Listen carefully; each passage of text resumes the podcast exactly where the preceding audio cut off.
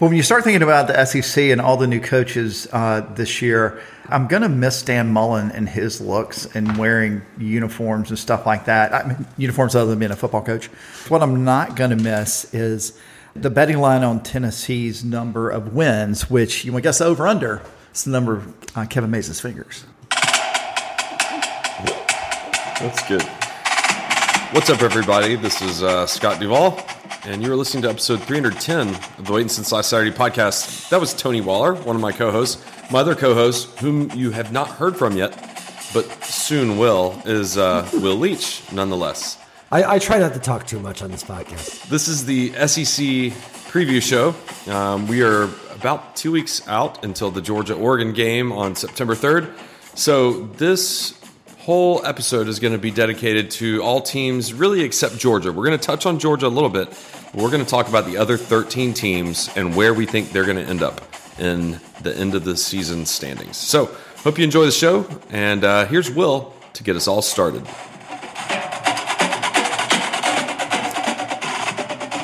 I know that the SEC season is just around the corner because I watched one of those SEC storied videos and thought, do a second take. Just do a second take. There's some clever ideas here. You're, there's some good stuff. Just do a second take. I know you're in a hurry. I know you're running it cheaply. That's fine. You have some funny ideas. There are times that I laugh. Just Is the SEC story, is that proxy for my cold open this time? Because I feel seen. Oh, for crying out loud! There's always just like, like man, like it's there's a funny like they'll literally just keep flubbed lines in. Like, like th- those things cost like five dollars. Anyway, but obviously I did I did laugh though because there were a couple. Which, which one was it? the the one where they were All getting on the plane.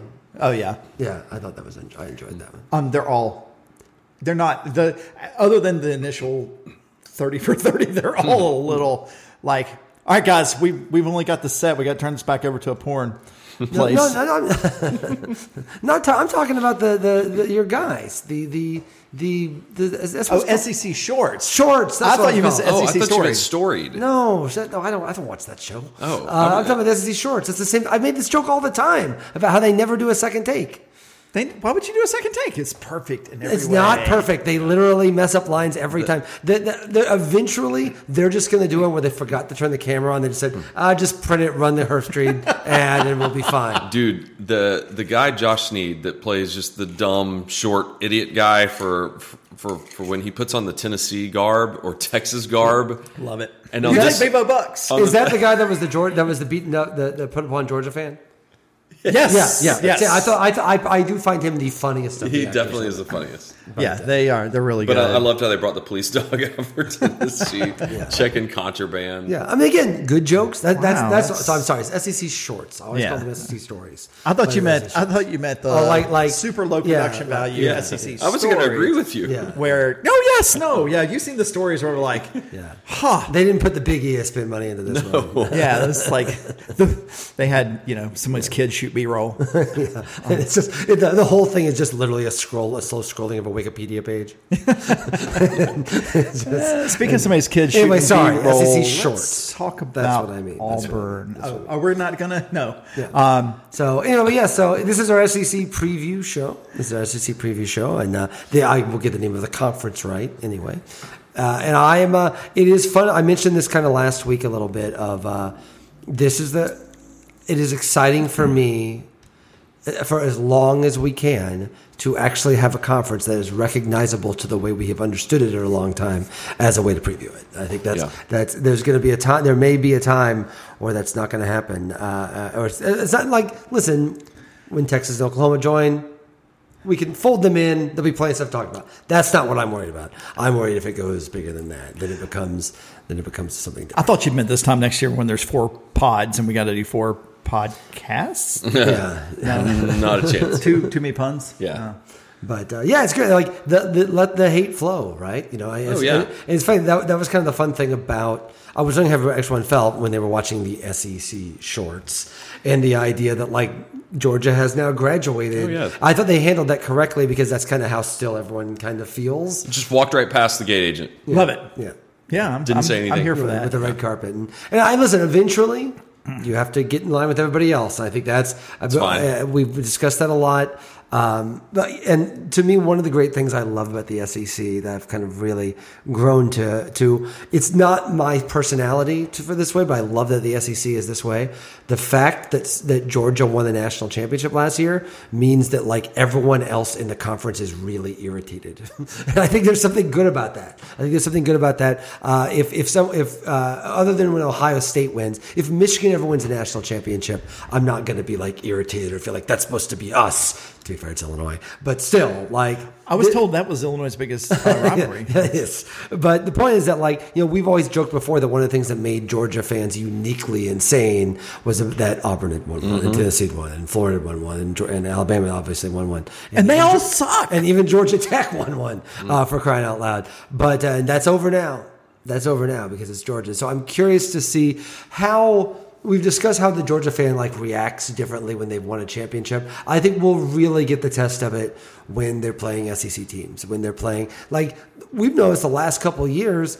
The Georgia Florida game has been has been not entirely dissimilar from hosting Kentucky which is to say you're like okay this this game is going to be a little harder than Vanderbilt last week but no one really even starts sweating the idea that what was the game what was the score how, how late was that game within one score right before halftime right Yeah, it, it Well- changed what twenty one points before Yeah, halftime. it was. I think it was three nothing until like literally two and a half minutes, and it went from three nothing to twenty four nothing. Oh no, 24-3 or something. or maybe it was three Yeah. three. Went to twenty four three in two minutes and twenty eight seconds. Or And. I- and I, and I, done- there's a Braves World Series game going on that night, if one will remember. There was. and um, and I do vividly remember watching that game and thinking, like I think most Georgia fans did, yeah, I'm not, I'm not sweating this at all. They're going to be fine, and they were. and I think that is that is the different thing about the SEC, about Georgia's games in the SEC and the other teams in the SEC, other than Alabama, of course, is that notion of, yeah, this is after spending all that time, we're like, how did Missouri win this thing twice? And Georgia blew God, their keep- opportunities. you And- keep using trigger words. yeah, this was what, yeah, this was one of the things that people really turned on Richt, right? The idea that like this was why Florida had their moments and Tennessee had their moments and Missouri had their moments. The reason they were able to do that because Georgia was down, and the whole idea, even that great year of uh, uh, the breakthrough year of, of Kirby's second year, was like finally the SEC is our SEC East is ours again. Just get back to Atlanta. That's going to be the first step. And now, like. No one sweats any of these SEC East games, which is really quite a change. you know, every time the, the students come back, which they are they start school tomorrow, Wednesday, uh, August seventeenth. I think back to my freshman year and wide eyed and not really understanding nearly enough history of Georgia football, but rolling in and it was 1994 and we went six four and one that year and lost to Vanderbilt. I think we lost to South Carolina and we lost to Clemson. I think. Uh, but you know, it was kind of like, well, we're. I, and they actually made T-shirts, not Seven Six Apparel, but local T-shirts were made that said Athens, Georgia, a drinking school with a football problem. Oh yeah. And you know, it was those. just kind of like I think back to the evolution of me as a fan of going, starting really really low and then go, bumping up through the Donnan years and when they tore down the the goalposts, beating Tennessee since we'd lost to them ten years in a row. It was such a defeating feeling when you had Tennessee, Tennessee on the schedule and Florida on the schedule, and then you were like, "Is this our year?" One out of, out of three that we beat South Carolina. um, you know, they worked over Kentucky pretty well during those days, but uh, Ole Miss was always a toss up. Um, but yeah, the way I feel is kind of like the guy in SEC shorts, the king walking by the gate agent, because in, in previous years, even when Georgia was ranked in the top five, somebody on Twitter, you might, I, I might would send out something really punny on Waiting Since Last Saturday Twitter, and then somebody would comment saying like, "Yeah, but when was your last last national championship?" Like an Auburn fan or a Tennessee fan. And you, I didn't have anything for that. So yeah, do now. I'm, I'm I'm the king. I'm the king walking by the gate agent, not saying anything. Well, I think the cool part about it is that, at least for me, because I'm a big fan of Schadenfreude. I said that right. Schadenfreude. Schadenfreude. Sorry, German. I don't speak German. Um, I barely speak English. But as a fan of Schadenfreude, um, the fact that Florida is in disarray and Auburn's obviously in disarray and Tennessee is staring down. By the way, we haven't even discussed how disappointed I am. It's not bags full of McDonald's cash. It's actually bags full of McDonald's food, which is worse. um, that they're a mess. That right now the only team that Georgia rarely plays that really has their crap together is Kentucky. Yeah. Um, and, we'll talk about Tennessee in a few minutes. Which I've heard is a basketball school. I've heard it's a basketball school. I'll figure that'll come up in a minute. um, is is glorious to me, right? Because you you talked about Florida and their great run, and Tennessee and their modestly great run, um, and even to some extent Auburn and, and the things they did all occurred at a time where Georgia wasn't what it was when I was, uh, you know, a kid or, or in high school, and is certainly not what they are now. And, um, you know, my, my dad's fond of saying the, the sun doesn't shine on the same dog's ass. Sorry, you should write that time down every day. But it's, it's a it's a new season. it's a new season. Pooper. Uh, yeah. So uh, it's, we're we're doing a WSLS after dark anyway. But we. Uh, the, you know, his one of the favorite sayings to say is that just right now it's, it's Georgia, right? So we'll get to the Georgia preview next week. But what's going to be fun to me is to watch how um, there's an altogether possibility that Kirby Smart and three of his assistants uh, make noise in the respective conferences with Mel Tucker and uh, Sam at Arkansas and uh, Dan Lanning at Oregon, uh, which is going to be fun, right? Because uh, the way national media evaluates some of the stuff is very much about coaching trees and lineage. I mean, that's why it was until last year no one had beat Saban, right? No, none of us passed, and he, he's lost to two of them now. Yeah. Um, in the same season, uh, it's, a, it's a, rebuilding year, though. Yeah, yes. It's just a rebuilding mm-hmm. year. Yes. They're only actively fighting with one. Okay. Yeah, only active fighting with one. I can't wait for that game. Oh my God, you cannot put enough money on the line. Um, but having said all of that, um, I think since we're not going to, we're only talking about 13 teams, we should start with the West. Um, okay. Let's get Alabama out of the way, right? um, Alabama's back ish again, some more. Uh, they returned the Heisman Trophy winner. Uh, they returned probably a different player who will win the Heisman, and that's Will Anderson. Um, I mean, Will Anderson's Ndamukong Suh, but with um, without all the uh, leg breaky and. Um, the you know actual personality to go with it. Um, I don't. You don't really need to say anything else about Alabama other than anything less than eleven and one is really going to be a shock, and twelve and zero oh is probably the is is definitely the most likely. But anything eleven and one would be what what, and then you know ten and two would be I, what just happened. I mean, that's where you are with both Georgia and Alabama. Yeah, I think now, that's right. Right? Is like the goal is the goal, it's very strange to think about, but that's where Georgia and Alabama are right now. This is why Georgia has the advantage being in the East rather than the West. But both Georgia and Alabama are in the place where, like, you just try to avoid a loss, so it's okay if you lose the SEC championship game. and that is weird to say in a conference that is absolutely stacked with really good teams. And I think that speaks to where both of them are right now. Hey, I, I just noticed, I was going through this chart here. They have this new wide receiver whose name sounds vaguely familiar. Jermaine Burton. Yeah. By the way, did you read the Did you read the headline in the AJC? It was a great tease. Jermaine Burton explains why he went to Al- went to Alabama. never said. And when he did, he said, "I'm not going to talk about why." yeah. Uh, it's a dark time, dark time for those headline writers online right now. Yeah, I, I, yeah. I feel for them. I feel so. But I mean, you know, look, I I don't know Jermaine Burton. I don't know his reasons for transferring, but I assume he wanted to get the ball a lot more than he possibly was going to get at Georgia, and I also assume Nick. I'm sorry, Nick Saban wouldn't dare tamper. Mm-hmm. Um, in his rebuilding, had sent his minions out to talk to potential good uh, wide receivers. Probably right after Jermaine Burton won a ring and said, "You can come play for us next year, and you can be the one that's hurt in the championship game." Uh, I'm sorry, and, and I didn't. The one that complained. I, I, I do not wish cast that. I do not wish cast that. I'm I'm just tired of hearing about how you know Georgia had no right. Georgia. It's it's like I don't know. It's like Schrodinger's team. It's like yeah, you wouldn't have won. You like had Alabama had won a national championship with a former walk on starting quarterback, they would have closed college football down. So yeah. let's just put that out there. And, and you know, to me, the, there's, there's a, not only is there the talent, the, there's the reason everyone's got Alabama generally number one, but I mean, this is you can make the argument. I think well, my, we've talked to our friend Matt Adair, who makes this argument all the time. He is less about the wide receivers were hurt, though he has noted it and brought it up a few times. Sure, and more that like I don't. I think it is generally considered a fact uh, uh, universal fact that last year was actually not one of the best Alabama teams. They did have a lot of injuries. That was not one of their top tier teams. They didn't have a Heisman Trophy winner. Well, they, yeah, I know, he's really good. I'm not saying they were Right. bad or they were some scrappy underdogs. I'm just saying we've seen some great Alabama teams, And this wasn't one. This was a slight tier below.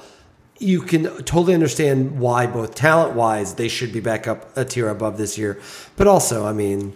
They're going to be full. They lost twice last year. Like, when's last time that happened? like, like they're going to be full bore, ready to go. Oh, yeah, they're locked the in and loaded. Yeah, I agree with yeah, that, yeah. yeah. And I think that that's the thing. Uh, it's I I've heard some Georgia fans. I think you even had a thing on Twitter about it, with the idea like Georgia won the national championship and they're still really good. How are they still number one? I if you want to make an argument at Ohio State, that's fine. I think it is completely reasonable to have Alabama as number one team. in the Oh yeah, I think they're number one with a bullet, um, and I don't think there's any way around they're winning the West. So when you look at their schedule, they're going to open up with a cupcake, Utah State. I mean, not necessarily a decent, And then another group of five. cupcake. And then, but my question is the other cupcake. It, it was Sam Ehlinger when they beat Georgia. He said Texas is back, you know, and that's haunted them ever since they beat Georgia in the Sugar Bowl. Is there like like you're looking for potential trip up games for Alabama, and really, I only see two. I see one at Texas. It's not on the schedule. Oh, oh I know, but I'm but I'm looking, I'm looking, and I'm and I'm thinking then November 12th at Oxford at Ole Miss does Lane Kiffin have something for him? So really, I mean, the only thing you look at their schedule to me is those two games. Is Texas back? Can they be back at home? You know, they've got two tough road games. You got Lane Kiffin, who's no telling what he's going to throw at him uh, if they happen to roll in there undefeated. But could they? Could this be like a 2007 season where it's just crazy, wacky, crazy, like where Rutgers and Boston College are in the top five, which is what happened in 2007. And Missouri was in the, Right. and, and Kansas was in the top Kansas, five. yeah. I mean, to me, the bigger thing about that is that, that it's not just at Ole Miss. The week before it's at, L- at LSU, and I don't think LSU was great, but it's still you're going to Death Valley. That's never. What would Brian easy. Kelly say? Uh, in his, Well, boy, boys, I say, son, I, boy, son, I say, why? I'm a, that's, I do love that you turn him into Foghorn. mighty fine. he turned Oh himself. no, no, boy, you got it all I say, wrong. say, Say, I go. no, I'm a, I'm a chicken.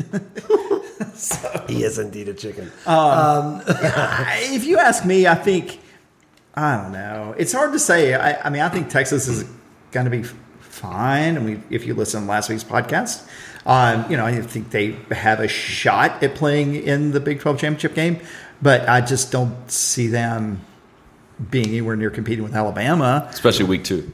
especially week two. Um, so, I mean, I guess on the road to Mississippi, um, just because Lane Kiffin will absolutely pull out all the stops to beat Saban, right? It'll be fun. Like that's that's a fun little stretch day Yeah. there. It's a it's a tougher late stretch than Georgia has. I don't think there's any question about that. So, so let's do this. Let's jump around the West so we don't Jump. reveal our. or should we go Jump around. alphabetical order? Huh? Well, we go in alphabetical order. That is jumping around to Scott. Let's just go in alphabetical order. That way we, we will not even accidentally. So is it have to do based? Is it based on their state or their mascot? the state, the t- name of the team. The name of So the A&M. yeah, because M comes for you for Auburn. Yeah.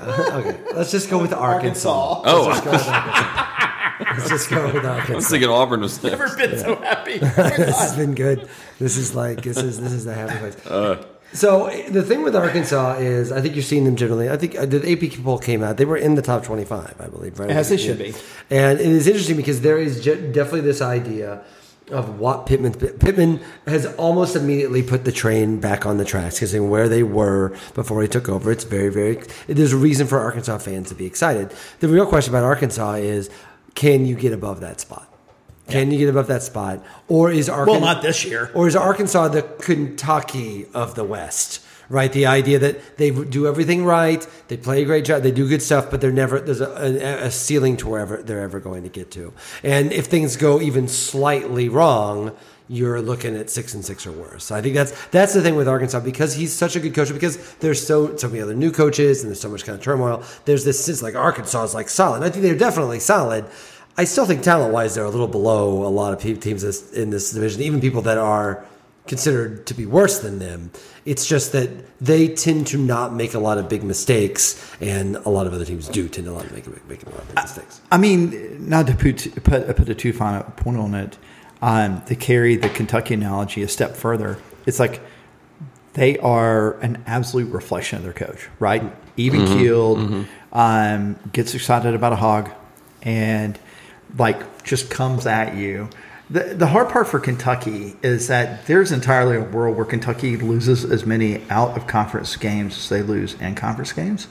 Um, so you could le- legit be staring at a lot of thought pieces in December about what's wrong with the SEC West. Yeah, eight and four Arkansas is second in the West um, because they play Cincinnati to open the season, and then in well, it's I can't see the calendar, but it's after September fourth, so they go to play at BYU. Well, there's two things you need to know about BYU. First off, it's like six thousand feet elevation. Second off, it's going to snow. right? I've I've watched enough CBS Sports uh, Network games to know it's going to snow at BYU. It'll probably be a ten thirty kickoff too. Oh gosh, yes. And man, them dudes are going to be catching snowflakes on their tongues. They're not going to be worried about playing the Cougars. Um, but having said all of that, is it? I, I mean, Sam, I trust. It's. I mean, they were literally a field goal away from playing in the Sugar Bowl last year. Yeah. Had they beaten Tennessee, they would have played in the Sugar Bowl instead of Ole Miss. Um, and that is I kept trying to look at that as well, you know, they got a, this break or that break. Look, the only game they lost last year where they literally had no business losing was the Tennessee game.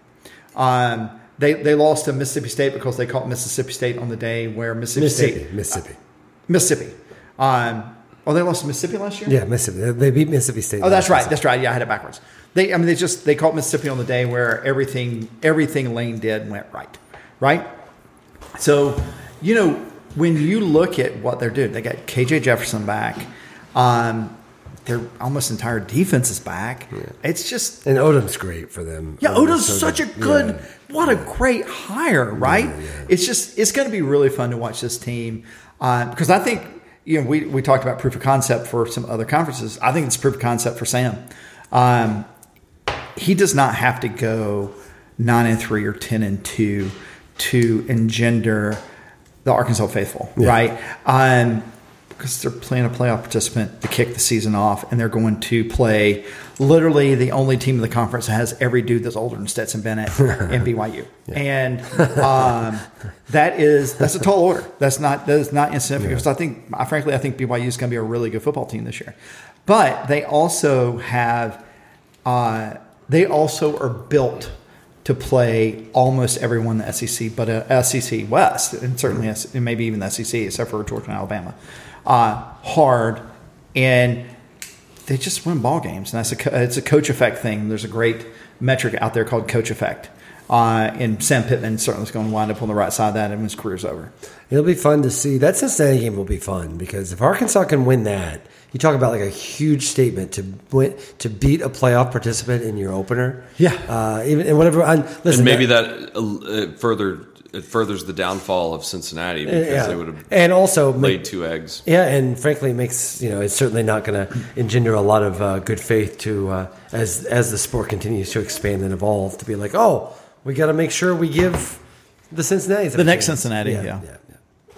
Um. So, but yes, Yeah, that's enough about Arkansas. Other than I don't know if you saw this, but uh, the wind blew down. So Sam Sam Pittman has a, a massive house because he's head coach of the the Hogs. He's, so. he's the second most person per, uh, important person in um, in Arkansas behind uh, Houston, or third most behind Houston Nutt and the president of Walmart. and uh, so his house has. Uh, a sculpture and it got knocked down by the wind or something. So instead of replacing the sculpture, which was like some angel with wings, he literally had slobber, like slobbering hogs commission to put up. That guy, he understands. He he read the assignment. He read the assignment. how about coaches that maybe didn't read the assignment? Oh, we're talking about, Let's go Reverend to Bryan Harsin. Auburn. Now, for what it's worth, before we start talking about Harsin, I want to say once again that stuff that went down with him and that poor woman that it did not did not go down with him. Hold up, wait. It's like, Right. You've totally gone heel turn on So, me. no, it's not, uh, the stuff that did not go down with him in that poor woman, but the stuff that was spread about both of them, to me, is college football at its worst. Yeah. like absolutely a college particular football. kind of college football Yeah, as worse. yeah. And so, listen, if you want to get rid of this guy, you want to fire him, do so. But like the the the idea that uh, that that's the way to go about it uh, speaks poorly about our species, if I'm being entirely honest. Um, but it doesn't feel uh, all. It definitely spoke to the larger issue of th- this just doesn't feel already like the right fit, right? And it's a really bad Yeah, sign. I'm glad they kept him. Yeah, and and that's and I, I don't think that's entirely his fault. I don't think it means he's a bad coach. I don't, think, but like there were huge question marks. Yeah, there were huge question marks immediately Mm-hmm. about him, and not that he was a bad coach, not that like he couldn't he couldn't be successful somewhere. But Auburn is Auburn, man. There's a specific kind of dude that thrives here, and you kind of need a Bruce Pearl of the of college football, and I don't think he's that. Wait a minute, you don't think uh, somebody that wears acid wash jeans and I don't, uh, that's all I got right now. But I've tried to find that photo that we found that one time. It somebody scrubbed it from the internet. I have tried multiple. it times. lives in my memory. Um, so, I, you know, look, putting aside the ugliness part of that, there is a level of that Bryan Harsin called his bosses and said, Nah, I'm on vacation. I ain't coming back. Yeah. Yeah. And then went in the back door at SEC Media Days and essentially said, You fire me, fire me. Yeah. Let's do this. I, I have a level of respect for him I didn't have before, Yeah. right? Uh, But I don't know if that helps. Oh, it doesn't help. it doesn't help. Look, there's an entire world where uh, there's an entire world where Auburn comes out and lays into Mercer, San Jose State, and Penn State comes in a little bit of a mess. They beat Penn State uh, and then beat Missouri, And maybe beat LSU. and they have LSU, which is we'll talk about in a minute, and they come into Georgia. At, Game game day, maybe. Oh, if it's if it's five and zero, If they're five and zero, if it's five and zero, Auburn and five and zero. Well, Wait, I that, don't know, is that's it- is that's, that- a, that's a CBS. It's probably a CBS well, that's a te- that's a Texas A&M Alabama weekend. Yeah, that's the, no. That game's gonna be eight o'clock. Yeah. right. You need to go ahead and pencil that. That's eight o'clock. I'll have I'll have that post up on the blog. Yeah, I'm soon. excited about that. I'll have that up. But that is the that's the SEC uh, doubleheader on CBS weekend, last one ever maybe. But um, but they uh, I, I at this point I feel if that if it's five and zero Georgia five and zero uh, Auburn, yeah, that's that's the three thirty game, and I still think if given a choice, unless Texas A&M's really bad, that they'll probably be in, in College Station. No, I'm in Tuscaloosa.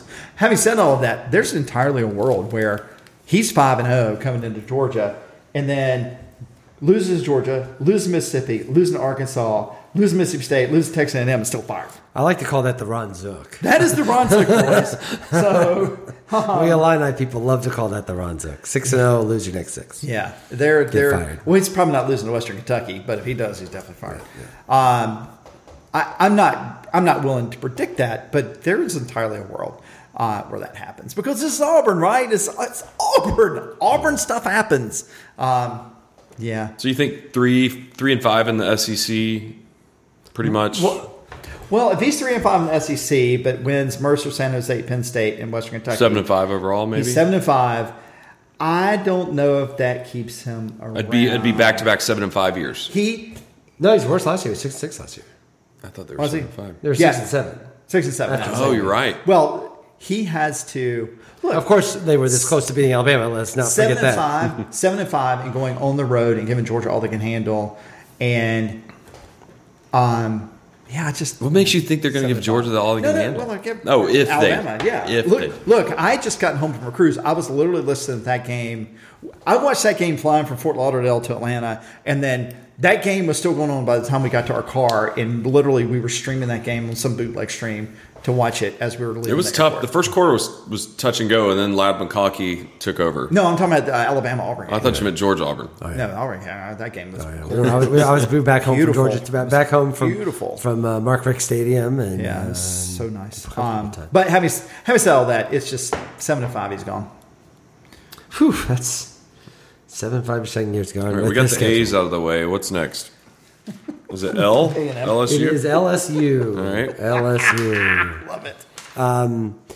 Okay, so it, first off, that like, the, the, I think it's possible that they start six and zero, and I don't think they're that good. And I think it's possible that they got Florida State, Southern, Mississippi State at home, New Mexico at home, at Auburn. That's the tough one, uh, and Tennessee at home, which is kind of a tough one. But on the whole, like this, uh, like to, for all the off-season stuff that Brian Kelly got for good reason. I feel obliged to kind of point out he's a really good football coach, and he's really good at building a program. And we can argue that, like, is it the right cultural fit? If he wins, it's a We'll cultural. find out. Like, you know, who was a really good cultural fit was Orgeron, and we see how that how that turned out. So I, I think that I, I, I know it's fun to dunk on Brian Kelly. He's not uh, he's you know he's he's he's a, he's a dope and no one likes him. But he's really good at building programs. Like you kind of people kind of forget what Notre Dame Notre Dame was not what Notre Dame is now before Kelly took over. Yeah, was did he come after Charlie Weis? Yeah, this got decided schematic advantage. Yeah. Yeah. So does it change your mind if he's already announced that we don't know? We might not have a starting quarterback till midseason. I mean, it's it's certainly not. I don't think that like suddenly they're going to win the West or anything. Okay. But like the guy knows what he's doing, and maybe maybe this is a year of transition. Maybe they don't entirely get there this year, but like the guy knows how to build a program. There's a reason you bring him in. He's really good at building a program. He got Notre Dame to how many how, how many playoffs? Hey boys, I got Notre Dame to I got Notre Dame to two national championship I know. games. Listen, I, say. know. Make fun of the Northerner. I get it. This all the time. No, I'm, ma- I'm making fun of the accent, not the I've never heard Will try to fake a Southern accent. because he knows better. I definitely would not. I, I, though I will occasionally uh, impersonate Foghorn Leghorn just to amuse my children. So, Um, so well, yeah, uh, just so like Kelly. yeah, just like when I'm in Paris, I'll do Pepe Le Pew. It's just a That's, thing. I hope you mean Paris, Illinois. Yeah, and they're still confused by yeah. it. But also, like Pepe Le Pew, very problematic. Um, but anyway, the point is, no, is he just loves the ladies. he's very aggressive. Um, anyway, the point is, uh, at a He certain- stinks. He, well, he stinks. That's Ah, that's that, okay. that is his ultimate fail. that's the pun. That's the tragedy of Pepe Le Pew. Um, That's the tragedy. But the point is, is that like at a certain level, listen, maybe they don't get there immediately. Maybe they they're they're it takes a little longer to get going. The guy knows how to build programs. The guy is good at this stuff.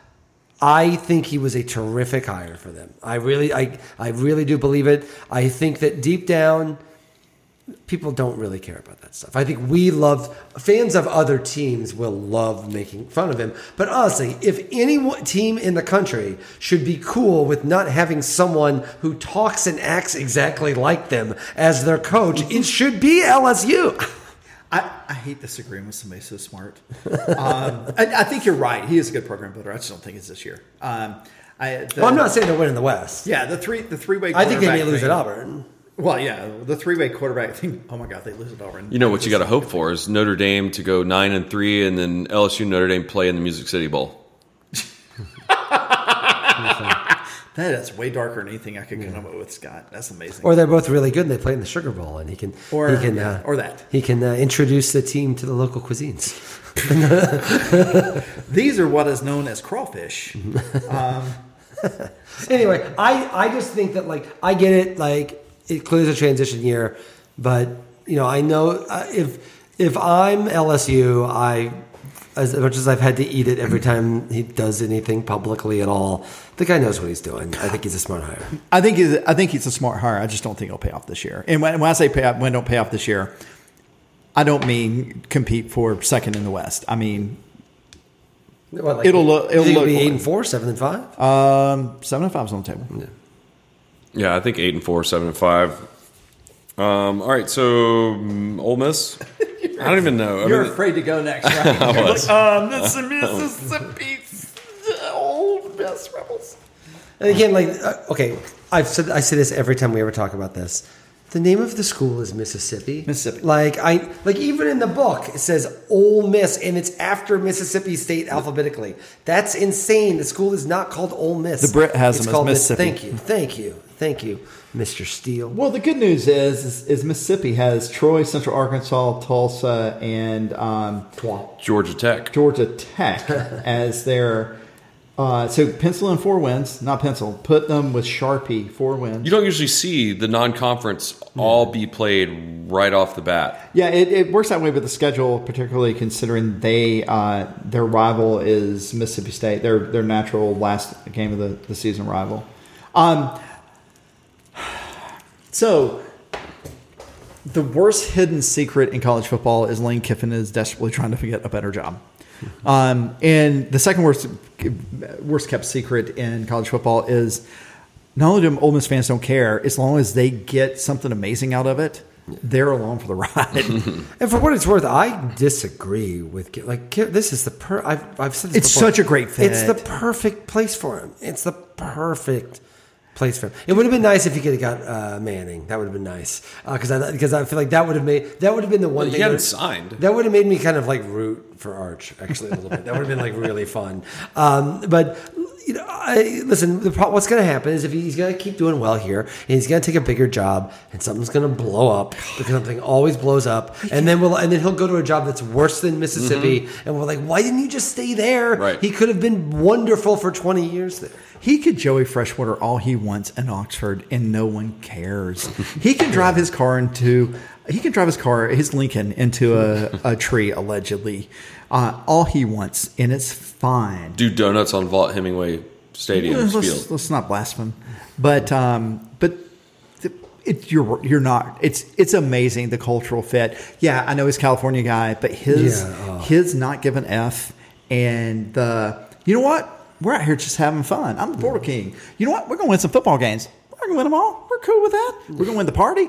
That that is the most the exact right school. Mississippi. that is the the most Mississippi attitude there is. Because if you, I mean, you're friends with Will Haraway, right? And I'm friends with a lot of people that are Mississippi fans. And every one of them to a person was like, we know we're not going to win the West, and we do. Something really weird is going down. We're not winning a national championship. We just want to have fun and scare some people. And you you want to put you want to make Saban look pissed off Yeah. at some point on the Yes. sideline. That is their aesthetic. Yeah, It that- really is. And you know, I'm all for that aesthetic. aesthetic. I gotta say, I'm glad. I, I want Georgia to have more than that aesthetic, but I want Mississippi State to have that aesthetic. I will take this aesthetic over the Michael Leach aesthetic. I will definitely say that. Like, Yeah. th- there's So there is a there there's a uh, um, what, there's a very uh, f- old old old time Deadspin readers will uh, will remember the old uh, Rex Grossman uh, bleep it I'm going deep screw it I'm going screw it I'm going deep because that was famously Rex Ryan had played in the, uh, Rex Ryan Rex Grossman played in this uh, very conservative offense but just just every third pass play would be like "Screw- I'm just I'm going deep. I'm screw it I'm, I'm going going deep. Mississippi is the is the ultimate screw it I'm going deep team and I love him for it. I mean, on top of that, because I'm a, I'm a fan of advanced statistics, right? I'm a fan of uh, advanced analytics, and uh, on the on the Power Five level, he's probably the coach that follows him the most. So I just I find that to be interesting. And honestly, right? I really hope. Come on, what would be more fun than Mississippi having a high-powered passing offense led by a man named Dart? Jaxson like, Dart. how do you not love that? Certainly a better place for him than, than USC. There's no question. yeah, the downside is they just they've got their defense was Yeah. I wouldn't say specious, but um, and it is probably going to go downhill. So So the land shark is oh, not- it's way gone, way Yeah. gone. Land Sharks went to Liberty. Yeah, yeah, yeah. DJ Durkin. DJ Durkin's Durkin gone. is he is not one of the heroes. Yeah. So, okay, Mississippi State. Uh, Is it remarkable the number of people who have circled that game specifically as the Yeah. Georgia scared game? It's like they're just saying, "Oh, let's be cute." I mean, at a certain level, like like it, where it falls on the schedule is potentially Mm-hmm. it's like the one hard hard game that Georgia has over the last between the SC championship game in Florida, and so I think it just throw, it's been thrown in there as a potential Well, thing. and I think, and correct me if I'm wrong, Tony, but I think the last time Georgia played in Starkville was 2010, and Oh, that yeah, was a was terrible game by the Dogs. Show it was a show. Yeah. I mean, part of it is that every year Mike Leach manages to sneak up on somebody. Mm-hmm. You throw that in with Mike Leach third year and Mike Leach with a, a quarterback that's coming back. I, you know, there's a world where Mississippi State's really good, uh, at, at least record. I tell you what, as a Georgia fan, you're hoping that when the TV comes out two weeks before that, you hope it's one of those 12:30 kickoffs. yeah, it doesn't hurt your feelings because you do your not feelings. want to be playing in Starkville at 7:30 with all the cowbells and everything on the line. Look at the gauntlet coming into that Georgia game. Home against Texas A&M, home against Arkansas, at Kentucky, at Alabama, home against Auburn, home against Georgia. Like that is, and there's no weeks off in that time. We got an open date after Bama. Oh, you're right. Sorry, But still. you're correct. That's right. Good call. But Yeah, and so I, I don't. I mean, I think Mississippi State's going to be good. I mean, they were seven to six last year. Um, put some scares into a couple teams. I mean, look at how they start. They go to Memphis, and then they go out. To, they got to go to the desert and play Kevin Sumlin. Is he still there at Arizona? Oh no, no, no! Arizona's Jedd Fisch now. So the the thing is, is like, you know, they could lose to Memphis and beat the full out of Arizona, right? Yeah, And well, Arizona's not very good. right, and then beat Bowling Green, and East Tennessee But State. they could so- they could lose. Yeah, Mem- Memphis is a definite question mark. Is there a worse crossover schedule than to have Georgia at home and at Kentucky? No, like that's I, I I mean we'll get to the East, but no, that's the worst. yeah, That's that, absolutely that actually Yeah. it's, it's almost better to have Georgia on the road, a game you're probably going to lose anyway. Yeah, and Kentucky, Kentucky at at home. home. That's a good you- point. Yeah. Yeah, no, their their schedule does them no favors in the conference, right? Because they got to play. They play at LSU, which whatever they play at Alabama, which you're going to lose anyway, and then they play their Egg Bowl on the road too. Um, you know, there's when when you start picking out games there that you can win, especially in the conference, it's like, mm, what, do you, what do you got? And And that's the thing, they've got a lot of talent, but like Mike Leach always has implosion potential. Yeah, there's Oh, always yeah. the idea. Yeah, there's three and eights on the table yeah. every time. Um, look, I, I don't, I don't think Mississippi State's bad by any means, but I think the schedule conspires against them. Yeah, yeah. They could be better than a three and nine team and be a three and nine. I mean, they're not going to, they're not, they're not going to tempt Nebraska's uh, best three and nine team ever, but I mean, they could certainly be the best five and seven team ever. I, I think. Uh, by the way, our pick of uh, Nebraska to win the uh, Big Ten West was not popular. I do not look, I do not regret. We'll see if they if they lose Watch the, Northwest- watch the games, nerd. if they lose to Northwestern in a week zero, in God, gonna we're gonna we're gonna look pretty wrong. I'm rough. delete my Twitter. Um, okay, and Texas A and M. Never heard of 'em. Jimbo, Jimbo, Jimbo. I don't know if you know, but Jimbo Fisher had the top recruiting class in the nation. I had heard that. I do like the idea. It's a great quote from the Athlon preview from the opposing coaches size up Texas A&M. Uh, the best. Jimbo Fisher might be a mad genius when it comes to media because they get talked about alongside Georgia and Alabama, and they're every bit an eight and four program. he knows it too, and I think that's part of the plan. Love it. And I actually think a that's both true, but I think it's also true about what he's trying to do. Like, listen, whatever whether it is true or not, the perception is if Texas A and M figures out NIL, they can compete. They've got the, the potential to, to do this every year when it comes to recruiting. And that turns it into something different. That turns into something different. They are not there yet. It is up in the air whether Jimbo really is the guy to be able to get them there. But if they're, put it this way, if in five years it's a big three in this conference, Georgia, Alabama, and another team, I don't think it's any question it'd be Texas A&M. It's not that now. Though some would say they're the third best team right now. I'm not one of those people. Yeah. Um, so here's here's the book on on Jimbo.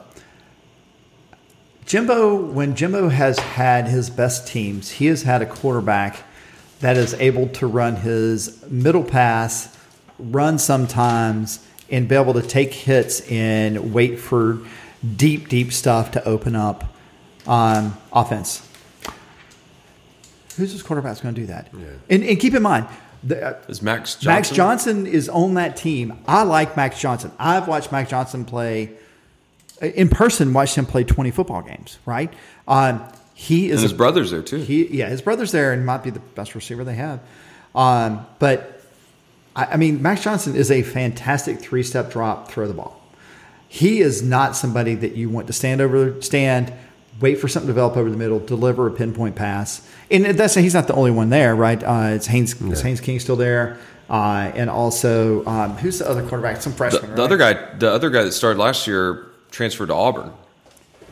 Oh, Zach, Zach Calzada. Calzada, Um, So the it's just Haynes King and Max. Connor Wegman. Connor That's Wegman. right, right. So you know they. I mean, their defense is going to be fine. I mean, it was fine last year. I don't think it's going to improve significantly, uh, but I also don't think their offense improves significantly. Um, look, I think there's a lot of hay being made over their recruiting class, and he does it two or three years in a row. Then absolutely Yeah. put him in the conversation with Georgia and Ohio State and Alabama it, it may be Clemson or, or whomever else that might be in four years, three years, four years. But, you know, one great recruiting class does not make the whole thing. See 2018 Georgia?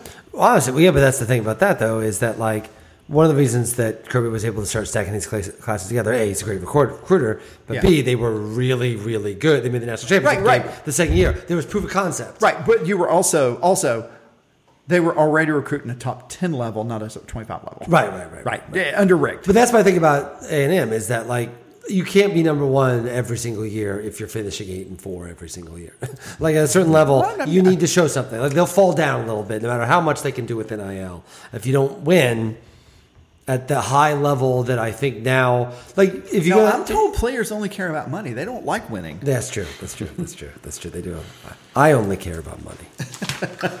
um, so yeah, so we're gonna make our predictions. Which is why you were a, a magazine reporter. Which is why I chose a, a career in. Uh, It's so lucrative. in journalism. Yeah, I guess we got to. Are we going to predict the West and then we'll do the East? Yes. All right, let's do it. Okay, so uh, let's all start with seven. First. Seven. Last. You want to say it at the same time? That'd be Yes. kind of fun. No, we'll go On around. Three, That- like- that- People can't like, like, yeah, that, that'll be Oh, okay. confusing to people. All right. Uh, it's That'd that, be better it's, it's like that video. Flaming Lips album where they had the four different stereo Yeah, speakers. it's not great. Uh, Zaireeka. Uh, okay, my number seven is Mississippi State. My number seven is Mississippi State. My number seven is Mississippi State. All right, look at us. Accord. Look at us. Who'd have thought? Okay, uh, number six. My number six is Auburn. I can name that team in three words. Three, three. I messed that up. Three, three letters. Auburn. Uh, uh, um, boys, I, I, I, I'm, I'm sorry we didn't win this year, but uh, I picked LSU. I, I don't know why suddenly Brian Kelly's Elvis.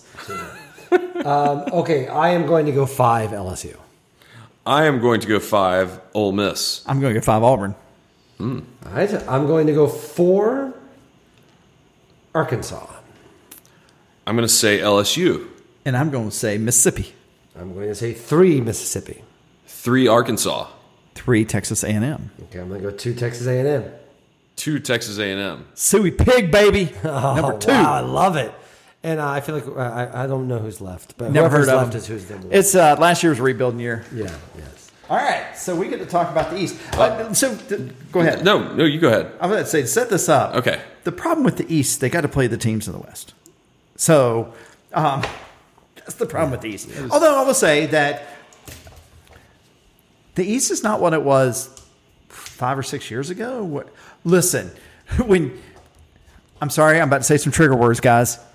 When Missouri was winning the SEC East, the SEC East was truly bad. That's what was happening. Was when I truly moved bad. Here. Like when I moved here, I know, Mississippi, I know. Missouri was winning every year. All right, you can your kids can listen again.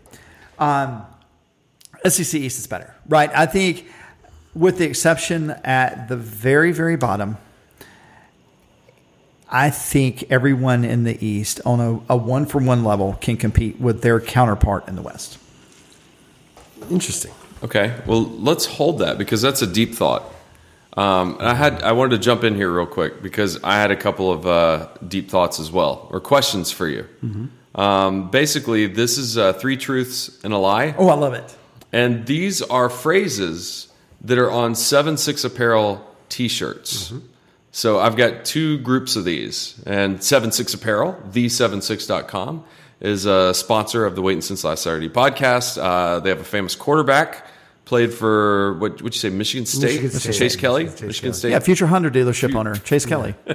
Chase Kelly Honda. I think he, I think he's really enjoying this. Yeah, he's the guy that he's, he's like the, the athlete. The post game radio show comes in to talk about like you know they really got the boys going right Hey, now. Chase Kelly, well, you came out of rolling. nowhere. There's It's- something special about being in this stadium. Chase Kelly, just he, you know, Villa Rica's own Chase Kelly.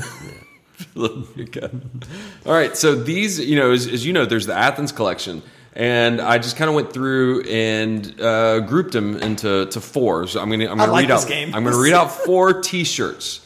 Three of them are actual T-shirts.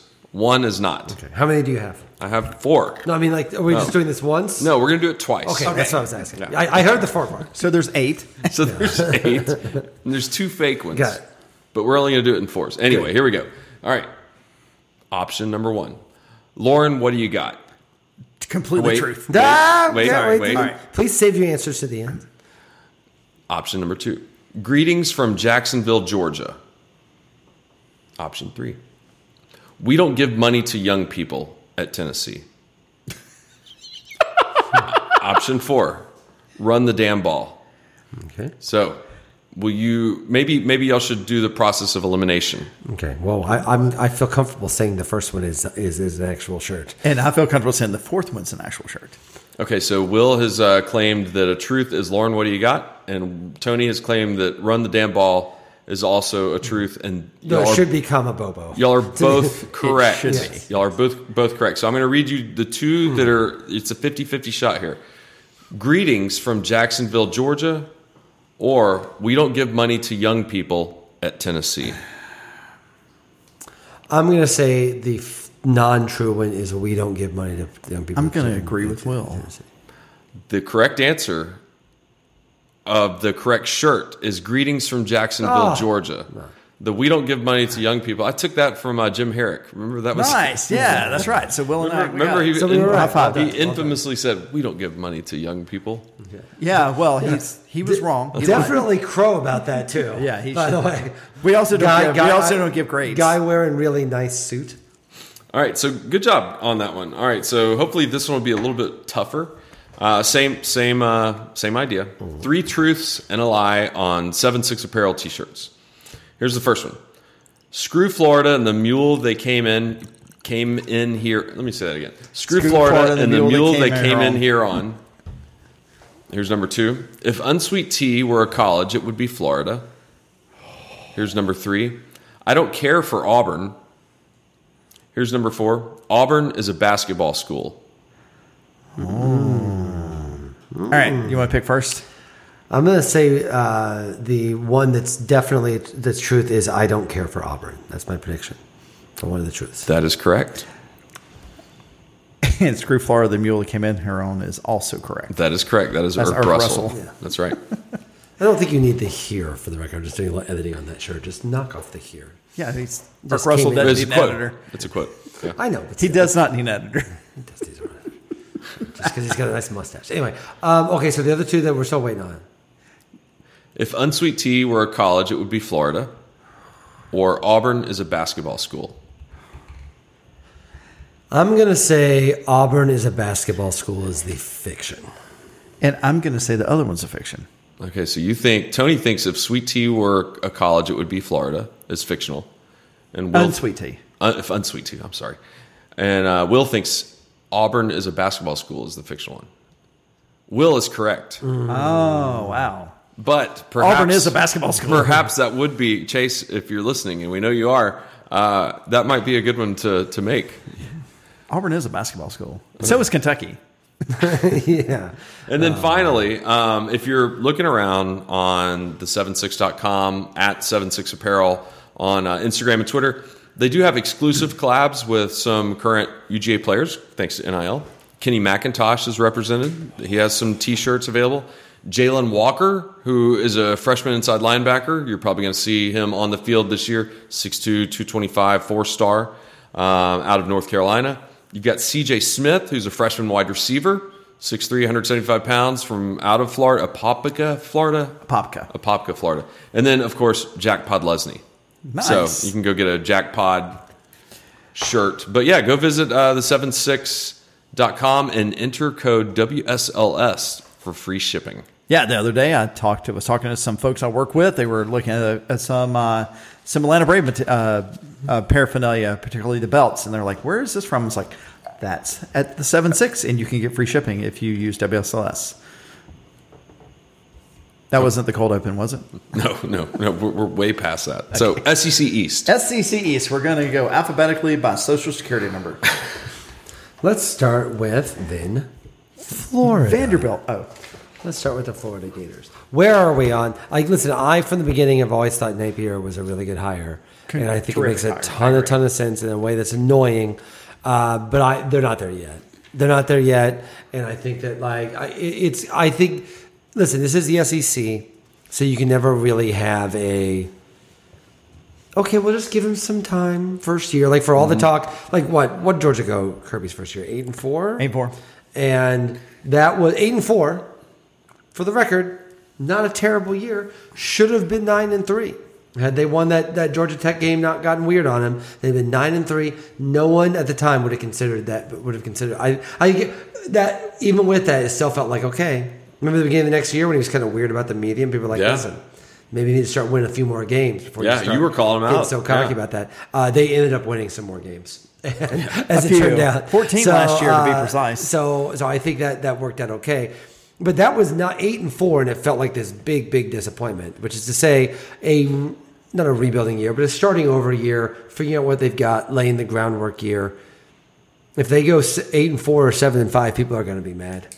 I think people are going to be mad, and people are going to be feel like a disappointment. Now, this is the difference between him and Harsin, right? The fit is so much better that you're going to give him a more of the benefit of the doubt that they're going to. Also, as bad as Florida is, and bad as the people are that, that cheer for them, they're not insane people in the way that Auburn people, Which is saying so much. So like like at a certain level, like I think there's an understanding that he's the right fit and they're and he's building something good. The question is how how low can they go this year without him starting to sweat a little bit? I actually think that first year of Georgia is a good analogy Yeah. for this. Actually, is I think Kirby was a more perfect fit, and it certainly came from a, a immediate great spot.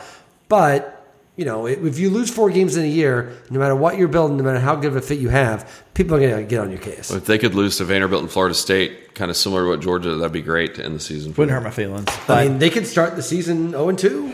That's- yeah, I mean, they Utah could start is, the season 0 and 2 at home. Utah's what? What are they ranked? Top fifteen? uh, top ten. Yeah. yeah. Top ten? Yeah. Yeah, A lot of people I mean, have I, them- look, I have them winning in the Pac-12. Yeah, yeah, yeah. right. So- So, so- um, yeah, that's that's the thing. The, the the schedule does them no favors. They start out with Utah at home, uh, and I know a lot of people are like, "Whoa, Utah is going to be so muggy there."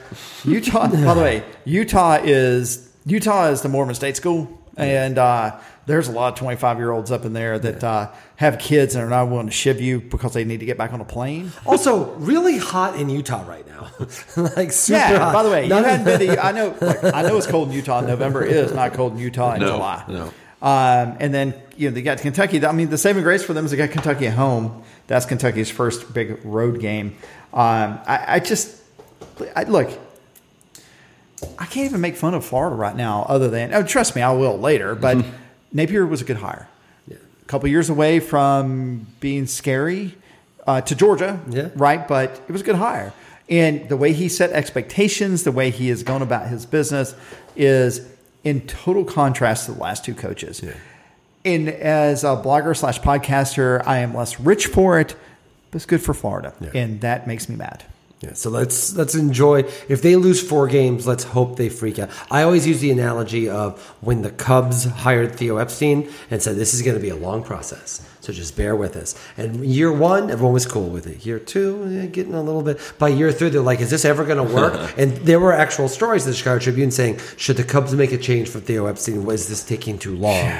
And for and unfortunately for me as a Cardinals fan, unfortunately for a Cubs fan, they they stuck with him and then it turned around. What you're hoping for, what I'm hoping for as a, as a Georgia fan, is people are more people are Auburn impatient rather than Florida impatient, or like they're going to be impatient. It's the SEC, but eight and four should scare no one at Florida this year. Yeah, well, actually, Florida doesn't get Florida impatient. They get Florida don't give a crap. And I mean, there's a real possibility they start zero and two. Yeah, Oh, at yeah, home, no. at home. No, yeah. no, this team could be worse than last year, Right. Schedule wise. I mean, um, uh, Record-wise. record wise. But I, um, I think, I think the interesting thing about it to me is that if they're willing to stick it out and look, it really because Florida they really only care about flash. It just takes one really good recruiting class, and by really good, I mean beating Georgia or Alabama in recruiting. When Florida will be all the way back, um, in Florida fans' minds, in Florida fans' minds. So I I still think they're three years away from being. I still think they're three years away from being a, a team that threatens the current iteration of Georgia. Um, I do not wish to be in that situation, but would make the SEC East a lot more interesting if Florida were better. Um, I don't wish that. I, am not wishing that. I'm just saying it would. As an, if I were an objective observer of the SEC East, And listen, I heard from a lot of people last year that like they felt the season was really fun, but they felt it was starting to get a little boring, by the No. fact that you were winning. I didn't find it that way, but I understand why people would. That like when also a better Florida might stay with Georgia to the third quarter instead of halftime. And whatever, like you know, the, I, I, college football is more of a zero sum game than other games. Like there are, you can make an argument that like in baseball, for example. If so, if a if if the Mets start gearing up, the Braves have to match them. Right, like the like the Braves are a better team, up 3-0, as uh, as, uh, as it appears that uh, Tony's pointing out right now. Don't give it away. The Braves, sorry, the Braves are a better team because the Mets are spending. So the Braves have to put up a bit. Yeah. It doesn't work the same thing. They're working on a very specific number of people. You're going after the same players in a lot of ways. I think all the teams in the SEC East being bad does not make Georgia sloppy or slothful or anything like that. Like it's everyone's all going after the same players, but it certainly makes everything more entertaining and more uh, more, more. Well, I mean, in some levels, I mean, it's probably more apt for other conferences than the SEC. But uh, a rising tide floats all turds, and um, I, I just really didn't know that Florida and Tennessee. That's good. So Kentucky. Kentucky. We're skipping Georgia. Just to remind everyone, in case Yeah, you yeah. like. Well, I mean, we would have done Georgia We're not before talking about- Florida, we're right? not 'Cause talking we're doing about that. alphabetical. Yes, yes. we're not talking Okay. about them. No, no, Never no, heard of them. Uh, but of course, we're previewing Georgia next week. Kentucky basketball school. basketball school. Just to catch you up, if you have not been paying attention, um, so John Calipari, if you don't know who that is, you should Google him. He is the head basketball coach at University of Kentucky, and uh, John Calipari is probably the closest thing to Nick Saban in college basketball. Is He that probably was ten years ago. I'm well, not sure he is no. I don't. I don't mean that in terms of success. Success, I mean in terms of how he approaches media, how he approaches building a roster, how he approaches coaching. I'd say, yeah, a little, a little. I guess I would say it's more like he is. He's really is more of an NBA vibe. If I'm Yeah, being yeah, entirely maybe that's right. Maybe And that's not good I would say Coach K was probably Saban. I would Uh, say, yeah. I'd say Calipari is more of the um, Bobby Bowden in his day. Maybe, It would but probably but, be a better but Calipari really is not afraid to speak to his team, his administration, his fans through the media. And what he's trying to do is he's trying to basically he's trying to get money from the school and the donors to do like a Kentucky like museum slash massive complex right in the middle of campus, big massive massive thing that will be like a, a cauldron of a, a, a hall of justice for for Kentucky basketball. And so he's been pushing that really, really hard. And so in this interview, he said, Listen, let's face it. I'm really happy. This is the best thing he said. He said, "Listen, I, they've had a lot of success in football. I hope they win ten games every year and do great." Uh, which is just like, oh, We're not dude. Alabama. We're not Georgia. We're not Alabama. We're not Georgia. We're Those are football school. schools. Those are football schools. We're a basketball school. Let's face it. For the record, he is right. It is a basketball school.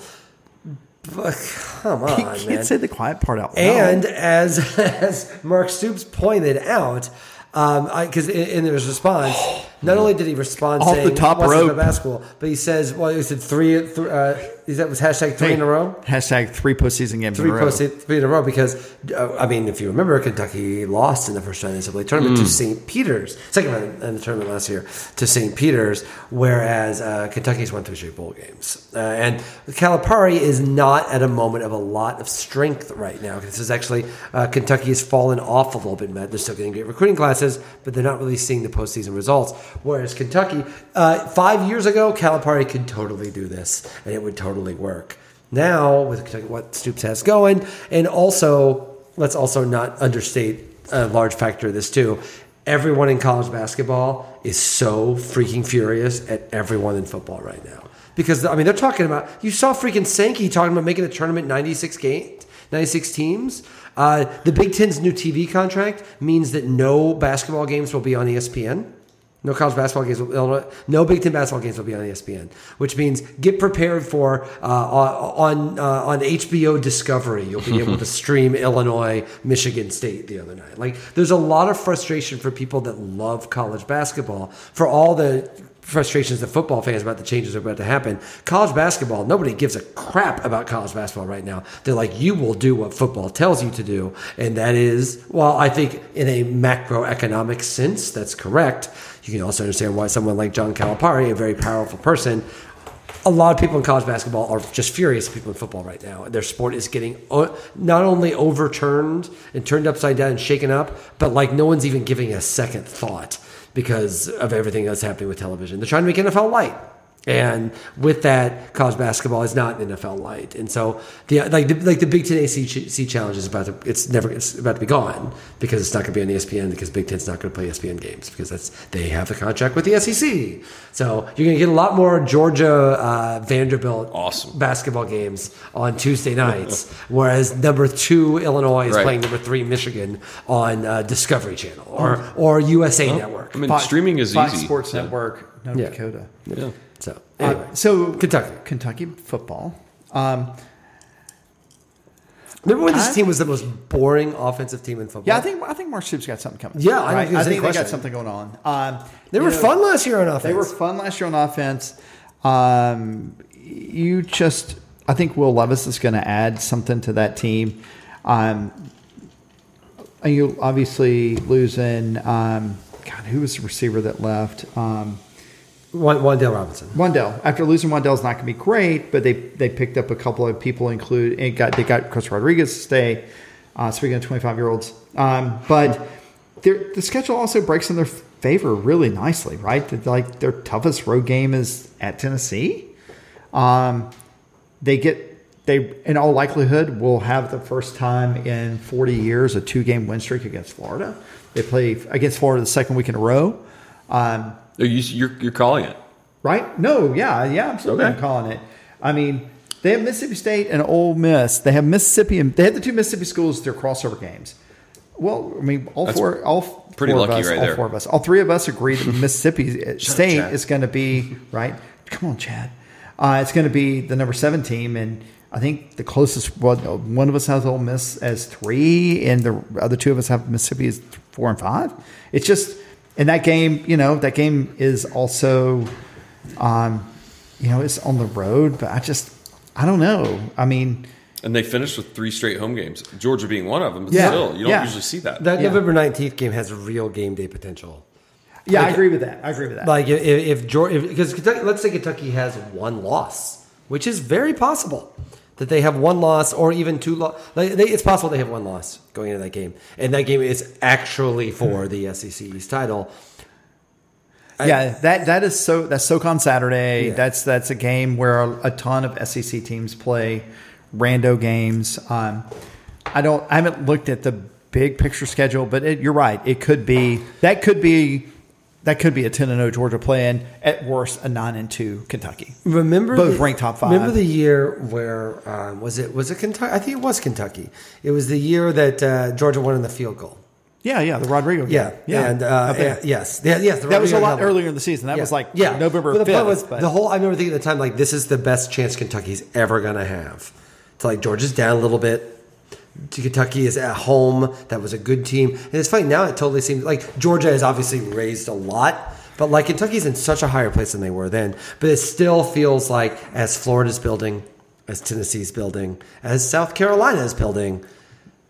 The, if you're Kentucky, if you're ever going to Yeah. win the SEC East, and I don't think they're going to win the SEC East, obviously, but if you're ever going to be the number two, clear the number two team, this feels like the last time they're going to be the number two team. Not because Stoops is going to let them fall, but Florida's about like Florida's about to get it figured out. Fields Tennessee looks like they're about to get like those teams are getting it figured out in a way that. Uh, if you're a Kentucky fan, this is as you've got to be as excited about this season as you've been in a really long time because it's very much set up for them. If they can win at Florida, which is obviously not easy, if they can win at Florida and then only lose one, if they can just lose one SEC game, maybe it's at, at Ole Miss. But if you can beat Florida and lose one other SEC game, which certainly it's not. It's not on the. Here's their SEC games until they get to Georgia, at Florida, at Ole Miss, two toughest games right there. Home against South Carolina, home against Mississippi State, at Tennessee, potentially tough. I still feel, feel like they're better. At Missouri, they should win. Home against Vanderbilt, Three and five. three and five. Yeah. come on. Yeah, I don't see it. come. I disagree. Three and five in the SEC. Ah, I disagree. you think so? Yes, hundred I percent. disagree. I was just about to say. I think they may have one. I think they may have one loss coming in that Georgia game. I mean, let's see. At Florida, Loss. no chance. At Mississippi, Loss. That I can see. Might That, get that that. to me is the scary. South Carolina at Win. home, Mississippi State at Win. home, at Tennessee, Loss.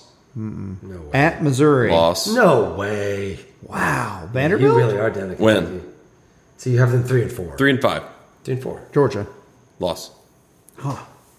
Wow, you are down. See, on I Kentucky. have I have them. Georgia win, Vanderbilt win, Missouri win, But they're going to win their non-conference games, so they'll be seven five. Florida win, Mississippi State wins. South Carolina win. Sorry, uh, yeah, I got them. I get them six and two. I think I. I mean, there's a very real possibility they've got one SEC loss and they're playing for the SEC East that game. The good thing is we'll get to see who's right. Yep, I'll be there. I'll be there the November 19th. I don't miss that game Yeah. if I can at all work it out. But um, I'm not happy that game is even later. Like it's always cold. Um, pour some out to Dave Johnson, who was probably still shirtless on a yard somewhere in Lexington in November. But uh, Yeah, it'll be like low forties. You know, the wind at blowing the and night best, game. late 40. Yeah. it could snow. I mean, it's not BYU, but um, yeah. anyway. Kentucky is my one of my national sleeper teams this year. I Yeah, think it no, is I- set up I- perfectly. They, for them. I, I have them all together as a possibility playing in the New Year Six. I don't think. that- I think it's a, I think it's a question. I think I, that is my big prediction. Is they are that's my big risk prediction. They are playing that home game against against Georgia for, For the shot to SEC go to East. Atlanta. for the for, for the SEC East, not just can a shot. that. I see not that. just a shot, but if, but even but that, Oh yeah, imagine that that's scenario. it. That's, imagine the last, that- that's the last SEC game for both. uh, yeah, imagine the scenario where Georgia is actually undefeated going into that game, and something weird happens, and they lose and miss out on the on on the SEC championship. I don't think that's going to happen, but just imagine that. they might still make the playoffs. Yeah, exactly. I agree. I agree. And now I spent four hundred fifty dollars to go over. to Let's them get do our the Alabama game. Eyes beat in by Alabama. Yeah, Um, I'm not saying that's happening. But I'm Okay, just yeah. Let's move on to Missouri. Missouri. I'd like to make my official thing. By the way, I will be. I said this before, but I will be in St. Louis the, the weekend that Georgia plays at Missouri. I'm really hoping this is a day game, like a noon game would be wonderful. 11 a.m. actually in Missouri. If it's 11, That happens a lot. We are going to go. We're going to go to this game. Oh, you got the night game, get- yeah. because it's, it's, a- it's a night game in St. Louis. Because that will of course be the last Molina and Pujols weekend, and potentially. Yeah, who the Cardinals? So I got a question Uh, for you. Pujols is like what twelve away from seven hundred. Does he come back if he? Did, I mean, I mean, I was telling the boys this the other. I was like, oh, he'll he'll come back because you can't just sit on six ninety eight. Bernie Miklasz, my colleague of the Seeing Red podcast, wrote about this today about n- this idea. He's been, I mean, he's he was the Post Dispatch lead columnist for thirty Ever. years, so um, he knows the Cardinals as well as anyone. And it, watching him on Sunday was like, holy crap! Yeah, you too? amazing. Oh, Why is he retiring? and but like you can't play him against right-handers. You cannot play him. He cannot get around them anymore. Everything else in his game has broken, except for hitting left-handers, and so he's able to do that now at a pretty incredible rate. I it's hard to see the Cardinals. The Cardinals, you know, our team is trying to win the World Series every Yeah. year, and uh, people were nervous about them doing it this year. I think the only way you could do it is you get together with him and say, "Okay, you're going for 700." when you get 700 Walk away. we, we need to probably knock this off and even i mean like what if he doesn't like Yeah. what if it gets to be like july and this is so fun right now this is so fun and one of the reasons it's so fun is because um, every- one of the reasons it's so fun is because everybody knows it's the, you're saying goodbye Well, he did such a great job in the All Star game too. yeah, yeah, like that was The fun. home run derby. Like he just got his legacy home run derby. Like everybody knows they're saying goodbye to an all-time legend. Yeah. For him to come back, it takes a lot of. For and it's not like he's coming. It's not like he's David Ortiz leaving when he's still batting 350 and hitting 35 homers. He's really good right now, but like He hasn't been for two years. So Yeah. my question for to you: six years. Does he make it? No, I don't. By the end of this year? I don't think he's gonna make it. I don't think he's gonna make it. But like the thing about it is, he's got ev- just about every other thing in his career. Yeah. And also, this is another thing where the pan people talk about this with Mike Trout all the time. That the pandemic costing everybody hundred games, Yeah. just like cost so many people potential records that they were going to be able to get at some point. Like, Yeah. uh, like it's it's. To miss that much time through no doing no doing of your own Mm-hmm. is uh, because if, if there hadn't been the pandemic, he'd already be there. Right. Well, and, and the strike Yeah. Well, it's like or lockout. I mean, Yeah. Did we strike. talk about Missouri yet? Yeah. So Eli Drinkwitz, everybody's favorite. I know we're dad. talking about Missouri because we're talking about Cardinals baseball. Eli Drinkwitz, everybody's favorite dad. Mm-hmm. So I'm willing to say that Eli Drinkwitz is exactly the coach Missouri needs.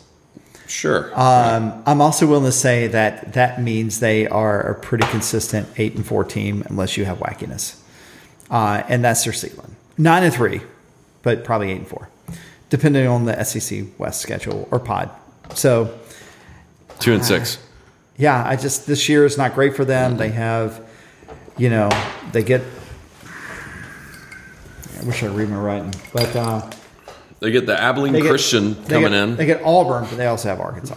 So it's just, I mean, yeah, yeah. road game at Kansas State. yeah, the home and away doesn't work for them. Their out of conference schedules are not great. I mean, they get an opener with Louisiana Tech, which they'll win easily, and then uh, Abilene Christian, but they're, you know, they got New Mexico State, which they should also win. So they have potential to go bowling, potential to go bowling, but it's just the rest of it. so They got to play an SEC schedule, and that's not great.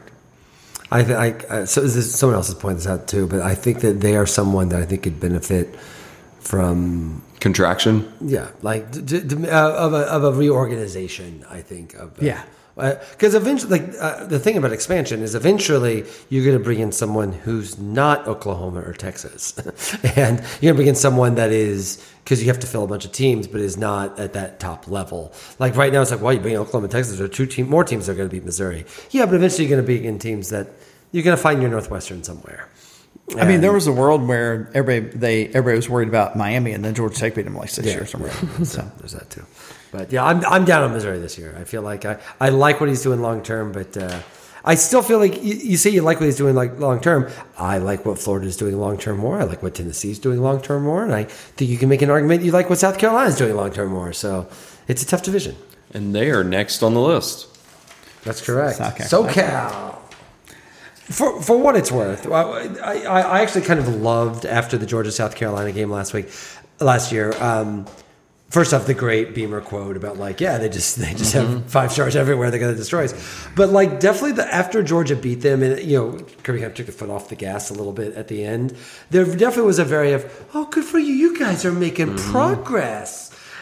I kind of feel like bringing in Spencer Rattler changes that a little bit. Like that is a huge, like whatever. I think that he's obviously a little overrated from where he was going in last year. He's like a Heisman favorite, but Spencer Rattler could have gone a lot of places. To go to South Carolina is that's a really impressive get. Yeah, I think uh, Rattler is a little bit of a game changer at South Carolina. Um, look, South Carolina fully expected them; uh, their fans fully expected them to go, you know, five and seven last year, right? They expected them to, to to lose to everybody in the SEC, but, um, but but Vanderbilt, and then you know, or oh gosh, maybe four with Clemson on their schedule every year. Part of the problem that they face is like they have. Georgia as a regular opponent and Clemson's a regular opponent. Um, and that makes that it's like you know, it's like Georgia Tech, right? I mean, they're Georgia Tech of Columbia, uh, except for Georgia Tech won the ACC more recently. Um, but I, I got to be honest, I, I I do not like South Carolina. Do not take this as positive odds about South Carolina, but I mean, Beamer could make them interesting soon, right? I don't I don't mean like ten and two interesting, but certainly, I mean, look, there's a lot of national commentators that circle in that game against Georgia on uh, in in Columbia um, on September 17th as a potential pitfall for Georgia, just because you know. I'm waving my hands around saying past history, but um, you know, uh, also because Spencer Rattler. But the the reality is, is like, I mean, if you were to let the deep dark recesses of your Georgia fan brain wonder, you could see that too, Yeah. right? Um, but the reality is, I, it's it's you can't pencil that in even even lightly. Um, and then when you look at their their out of conference schedule w- between Arkansas and A and M, it's just it doesn't break well for them because they also have to go on the road to Kentucky. Um, they have Florida on the road. You know, it's you can eke out four wins here when you look at Georgia State, Charlotte, and South Carolina State and Vanderbilt, but then wins get harder after that. I think they're just going to be chasing 500 all year. I think they're going to, you know, win and then lose a couple, win a couple. I mean, that's the way their schedule breaks. If you look at it, it's just going to be, uh, you know, it'll be exhausting for South Carolina fans. I'm fine with it.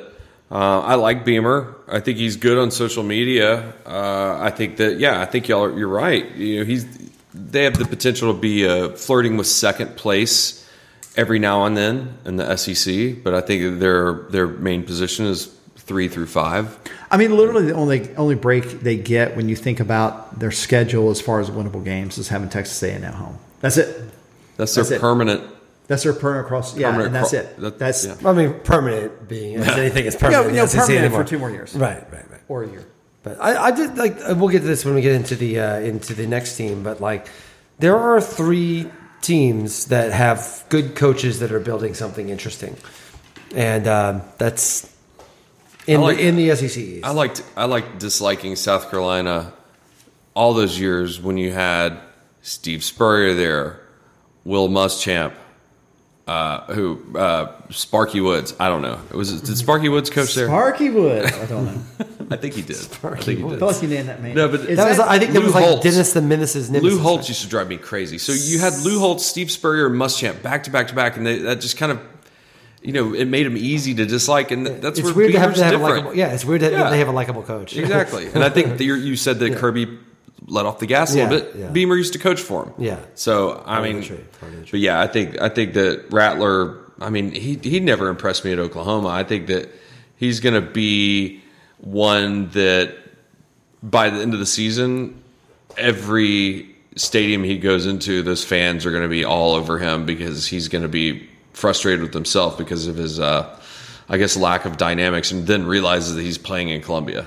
Yeah, and we'll see. I mean, like, I don't know that you, you could also make an argument that Oklahoma was maybe a little bit more chaotic of a situation last year than we thought it was, and so which yeah. I think is uh, is also worth keeping in mind. Okay, Tennessee, Tennessee, Hendon Hooker. I'm sorry, Hendon sex worker. You're supposed to call them sex workers. now. Wow. Okay, I had that queued up, but um, yeah. So Josh Heupel is, I, I think, so Josh Heupel will only be as good as his quarterback and his defense lets him. Right? They were bad last year. You cannot combine a, a quarter an offense that runs as many plays as quickly as they do with a defense that can't get off the field. Mm-hmm. Because look, look, the charm of running a super fast offense is that you keep the other defense running backwards and you get the ball back in a hurry. But when you when you go out there, you run so fast, you run whether it be a five play, six play drive, and then you punt, or you run a seven, eight play drive and score, you're putting a defense that cannot get off the field back out there. You're just basically putting your defense in a hole. Um, I don't see that changing this year, right? I mean, they probably are going to be a touch better offensively, but their defense still looks to be with the exact same deficiencies. Um, on a on a team that was six and six and needed a miracle to come back and beat uh, Purdue in the Music City or whatever Yeah, bowl it was, right? So I, I just look go out and beat Florida, make Alabama miserable, and I, whatever. I'm fine. Whatever. Do you? Th- the thing that I, I think that what they're doing now is interesting. I think Hooker's a good quarterback, uh, and I think you can make an argument they're going to be better than both Florida and South Carolina this year. I think you can make that argument. I do feel, however, in the long term, Florida's in a better place. Is, Yes, is in a better agreed. place than they are, and uh, South Carolina may be around the same place. But like, I feel like they. I mean, whatever. I mean, what what we what do I say about uh, what Kirby would uh, he would say to to Monken? Uh, go do your offense bleep. And um, they've clearly got the offense bleep going. And then we're doing this show live. I feel like I, I, I want to make it as easy as possible. Yeah, you know, I'm I'm I don't think I care as much about like I just I don't think we need any f bombs. But yeah, if you want to if you want to drop an s bomb or something, I think that's fine. Okay. Yeah, and, and really it goes back, and dear listener, it goes back to 2015 when podcasts were kind of a new thing. Um, take that for what it's worth. You had I, I was always paranoid because you had to click if a certain episode had explicit lyrics, and I didn't know if like if I didn't click it or not, if it would You go to prison. Right. So, you know, that kind of went with my, uh, I guess, editing mantra for years and years and years. And so Tony and Will were sensitive to that. Not that they were being prudes or anything, but they just didn't want to put extra editing on, on me. Yeah. So, that's well, that's that- a little sidebar. Well, then right he can there. go do his offense shit. There, There you we go. go. And we There all, go. we all. I feel like my. I feel like my son when he gets back from camp. Can I say one bad word? um, and- but um, Hey, if Lee and- Corso can say, "Fuck," why can't I say that? oh, he said he's Thanks, doing the Tony. f bomb. See, Uh, but then the other reason was that my kids were so young when we started this, and I would have them Yeah. listen. They don't listen anymore, and they're all, all teenagers. hear it, well, yeah, two out of three of my, them. and my kids, my kids have always had my wife as their mom. So Right. there's nothing I'm saying here, or any of y'all are saying this. They haven't right, right. So anyway, anyway, point is, is to me where Tennessee is is in a good place right now. It feels like Florida is building foundations and putting is going to be putting something together. Tennessee. Because Tennessee is always such a mercurial program anyway, it feels like they always feel like they have to win right now to do something to do something flashy. Long term, I think Florida's in a better place. Yeah, I think Tennessee also is getting better at that. Um, I, we'll see, right? Because they're entirely a world where, look, I just run through the schedule, right? Ball State's a win. Pittsburgh, I think they lose. Akron's a win. Florida, so I mean, if they're two and two, right, and they go to LSU and, and win, but then they're three and three, they beat UT Martin. Then they're four and four. Then they're four and five, and you know they, if they're four and five, they still end up seven and five, exactly where they were last year, right? Um, I, I just, I but see, if they're four and five, those last three games take on a whole lot more pressure. Missouri at South Carolina, Vanderbilt, and then that that you know the, the Tennessee people Yeah. right but start yeah, closing but- in, and they start throwing mustard right, bottles. And, then and- the, yeah, that's exactly right. I think that's a great point. Because Um, it's one thing that, that happened in year one. Year two Right. is something different, Right. Yeah. Particularly when there's all these expectations for them coming into this year. and I then, just- and I then hope we will we will show. really enjoy those last three weeks of November if that's happening. can't wait. Yeah. So. Okay, Vanderbilt. Vanderbilt. Okay, Vanderbilt. Clark Lea. This is the job. What of a the guy. What, What a a guy. Love that guy. I love that guy. like Love we're like a sounder guy. on uh, on that guy. uh, uh, Love that guy. League of Their Own. What, what a hitter! Do they beat Hawaii in week Yes. zero? They do. Yes. Okay. So their over under is two point five. Do they get there? Yes. Do they hit the over? Yes. They, They're going to have to beat Northern Illinois if they get there. Yes. Is that a Yeah, win? they do, used to be good. Northern Illinois beat Tech Used to last be, year. yeah. and went Remember to they, some they, bowl games. Northern say- Illinois won, uh, was in the uh, was it in the uh, New Year's Day Bowl one time. At Hawaii. Well, When? they were in New Year's Day Bowl. Marcus Howard is still talking. He's by the way, Colt Colt Colt, Colt Brennan's dead. Uh, Elon, when? Wake Forest. Nah. No, Wake was good last year. At Northern Illinois. At you're right. Northern Illinois. What are you doing, Vanderbilt? Yeah. Oh God, it feels like a Scott section uh, segment. At Al, um, Mississippi, at Georgia, at Missouri, South Carolina, at Kentucky, Florida, Tennessee. So Tennessee's a mess. Maybe that last game. Oh, that would be amazing. So yeah, I, I think they get over it. I think they get over it. Where's the third win? I say Hawaii, Elon, North Illinois. See, I think they go to the Big Island, or no, they go to Oahu and lose. I think they go two and ten. Wow, It's dark on the Scott on the darkest timeline. Um, What time is that game? Actually, I'm trying to plan out my. ten thirty hour time. Oh, wow. So 9:30 champagne time. Nine thirty champagne So- time. Is That it? It's a is- ten thirty kickoff. It's ten. It's ten thirty kickoff. The is it week zero. What time does that make it in Hawaii? Like eight a.m. What is it? Five thirty. They're not, they're not playing Seoul. They are also, by the way, Hawaii is still playing. They just announced a new schedule. Hawaii is playing at literally their rec center, um, like fourteen hundred seats, uh, because uh, Stadium has been condemned a couple of years. You know, I bet this was a package deal because I was watching Vanderbilt baseball playing Hawaii earlier this year. Out there for like five, they had a five game series because why not? You go out there to Hawaii.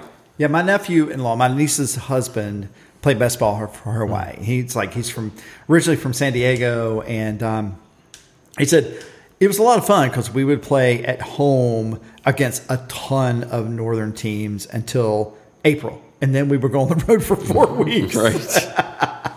So, yeah, Vanderbilt. Yeah. I think let's let's get this out of the way. Pennsylvania Vanderbilt is number seven in the East. Yeah. I think Yeah, we can you all- wanna start? That? Let's do it. Yeah, Vanderbilt, seven in the East. Vanderbilt seven. Vanderbilt, seven. Yes. yes, seven. Vanderbilt. Missouri six. Missouri six. Missouri six. Okay. only, and I will say this only because their West crossover is tougher uh, with Arkansas and Texas A&M, with Florida, with LSU and A&M. I will say South Carolina. Five. Yep. I'm going to say Tennessee five. Tennessee five. Oh, from your mouth, to All right, four. Florida, South Carolina. Kentucky. Woo. Tennessee three. Florida three. South Carolina three. Give me them Wildcats as number two, baby. Um, I, I don't want to give it away because we're doing Georgia next week. Oh, so yeah. I don't know if I should give it away next week. My my final I final will still two. say Kentucky. Florida two. Yeah, I'll, t- I'll say Kentucky too. Kentucky number two. I think Kentucky finishes the season in the top 15 at the minimum. Yeah. So next, so next week we're reviewing Georgia, and I don't think there's any surprise that we think Georgia's going to win the East. Um, I just, yeah, yeah.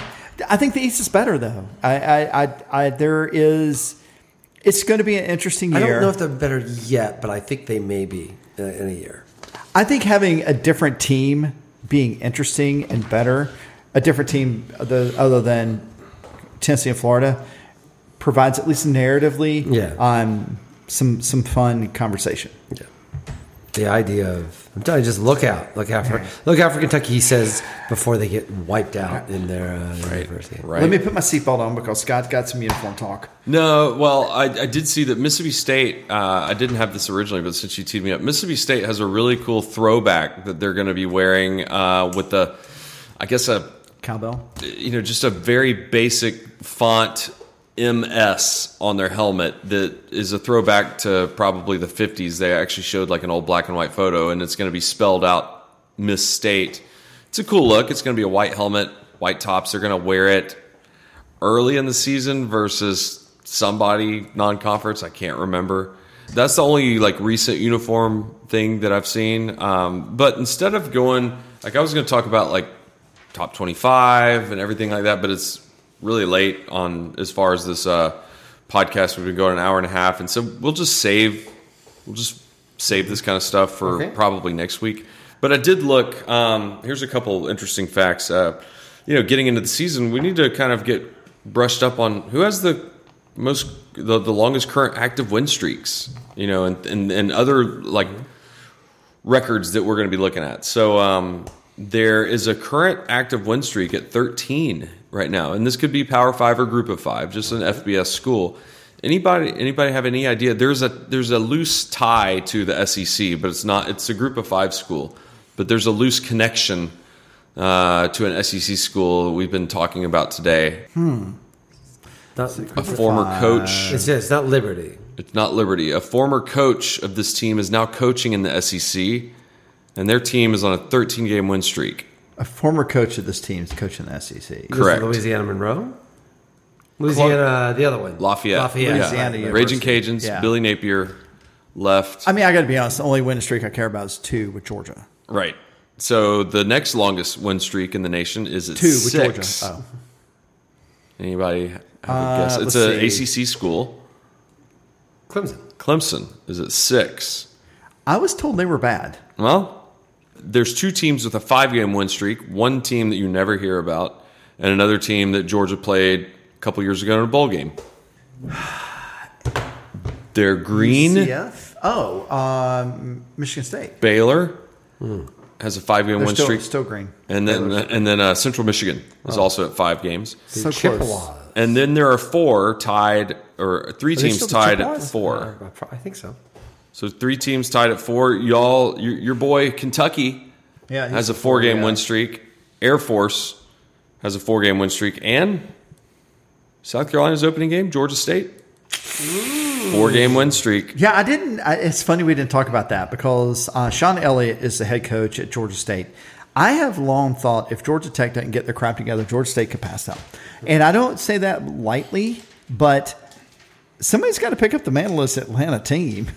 And Georgia State is in a position where they could be very much uh, a dominant power in the the Sun Belt. They're hosting North Carolina this year.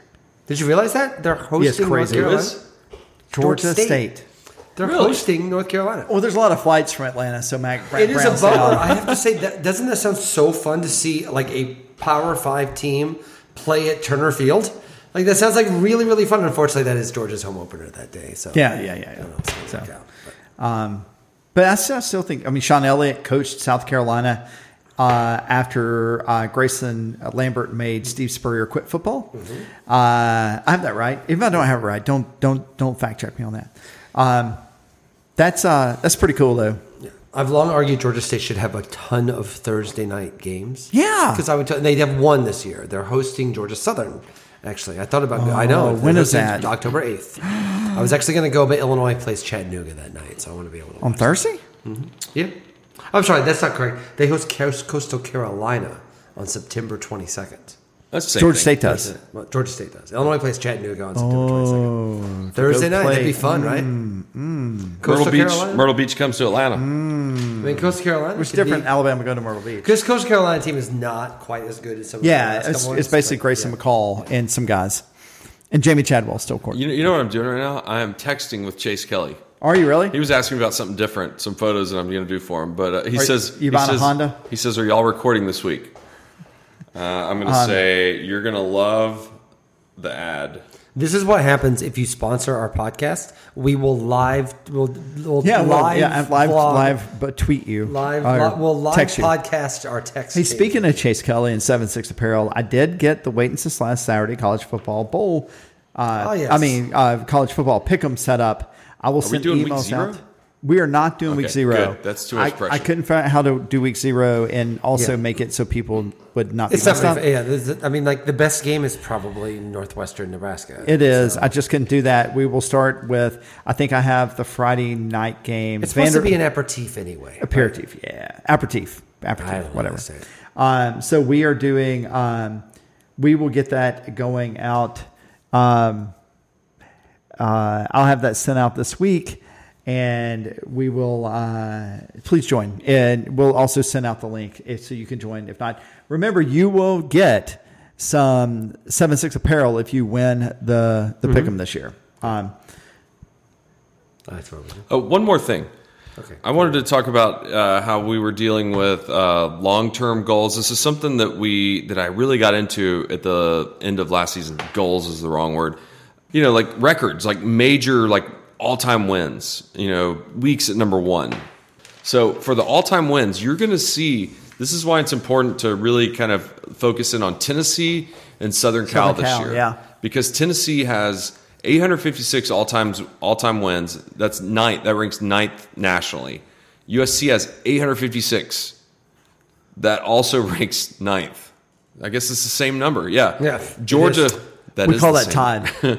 Georgia is three wins behind. Yeah. They're at 853. So if Tennessee 12 and 0 slips, and two 12 and 0, yeah. threes. Yep. So that could be they could surpass. Now, there's no way that anybody behind Georgia could catch them if they had a couple losses, and there's no way to pass to really make up any ground past Tennessee. Uh, but still, those are some all-time um, records that that could be uh, usurped this year. And then weeks at number one, Georgia racked up some weeks last year on this. Georgia ranks 16th all-time at 24 weeks. At, I think AP number one. yeah. Clemson is at 15 with 25 weeks. So if Georgia can rise up and um, you know say Bama falters and Ohio State, which could happen, and start churning away some weeks, Army, uh, I don't think they're going to be ranked number one this year. So they're sitting at 27 weeks, Really? and then Michigan State, which kind of surprised me. Oh, they were 29 they were weeks. power. They were a power in the fifties and sixties. So, and since I brought all that up, my last question to y'all, and here's the trivia question: There's four major college football teams that are tied at only one week as an AP number one team. So, can you name those four teams? I'm going to give you a hint. Okay. There's an SEC school. Okay. There's two ACC schools and a Big Ten. Hmm. All right. So just just so y'all follow me, all time weeks at number one. I think Alabama's number one. I didn't even look that far because I didn't want to look.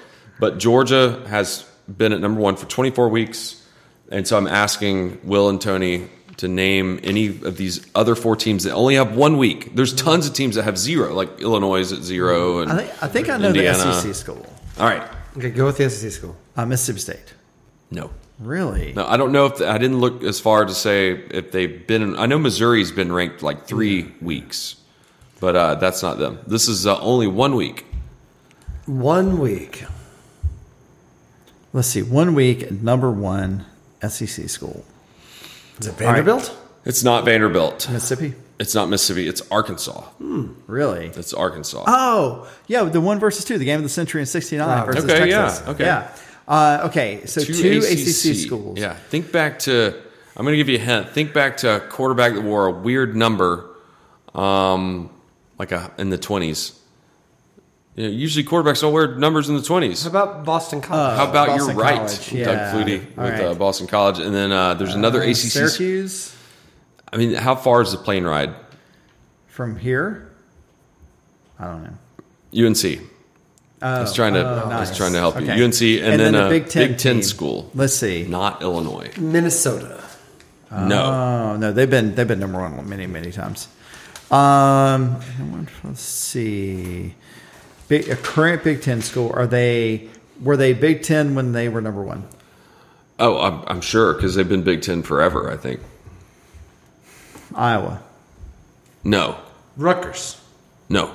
They've not been Big Ten. I still mess that Think up. about think about athletic directors that like to coach on the side. oh, Wisconsin. Wisconsin. Wisconsin. Wisconsin Okay. only been for one week. One week. Yeah. That would I, I wouldn't have guessed that. Yeah. Huh. So yeah, there's That's your, a good there's trivia, question. Yeah. All right. Well, guys, we've talked about the this. SEC now. It's uh, if you're still driving, I'm sorry that you're driving from Macon to Savannah, and uh, we talk about. Hey, I guess we're closing. We talk about the Georgia Bulldogs next week. Um, Yeah, yeah. So thanks so much for listening, y'all. I'm going to take over, Tony. Um, you know, Go Dogs? l- I don't to- no, no, we're, we're, we're desperately late on time. Um, but we are previewing the Georgia Bulldogs next week, and then think about it. Just two short weeks from now, we're going to be previewing Georgia Oregon. So in the meantime, make sure to follow us on social media. You can follow us at WSLS Podcast on Instagram and Twitter, and then also follow Seven Six Apparel. That's at seven six apparel spelled out on Instagram and Twitter as well. Um, we'll be back on next Tuesday. We've got all these set up to where you're going to be hearing new shows on Wednesday, at least for the upcoming few weeks. But uh, but until then, hope you all have a good uh, rest of your summer or start of school, and uh, we'll see you on campus on uh, September 10th, which is very soon. Go dogs! Go dogs. go Dogs! You messed up the one. I messed up the one. I did real good. I know. That was, that was tough. And we're out. I did mess it up. That's fine.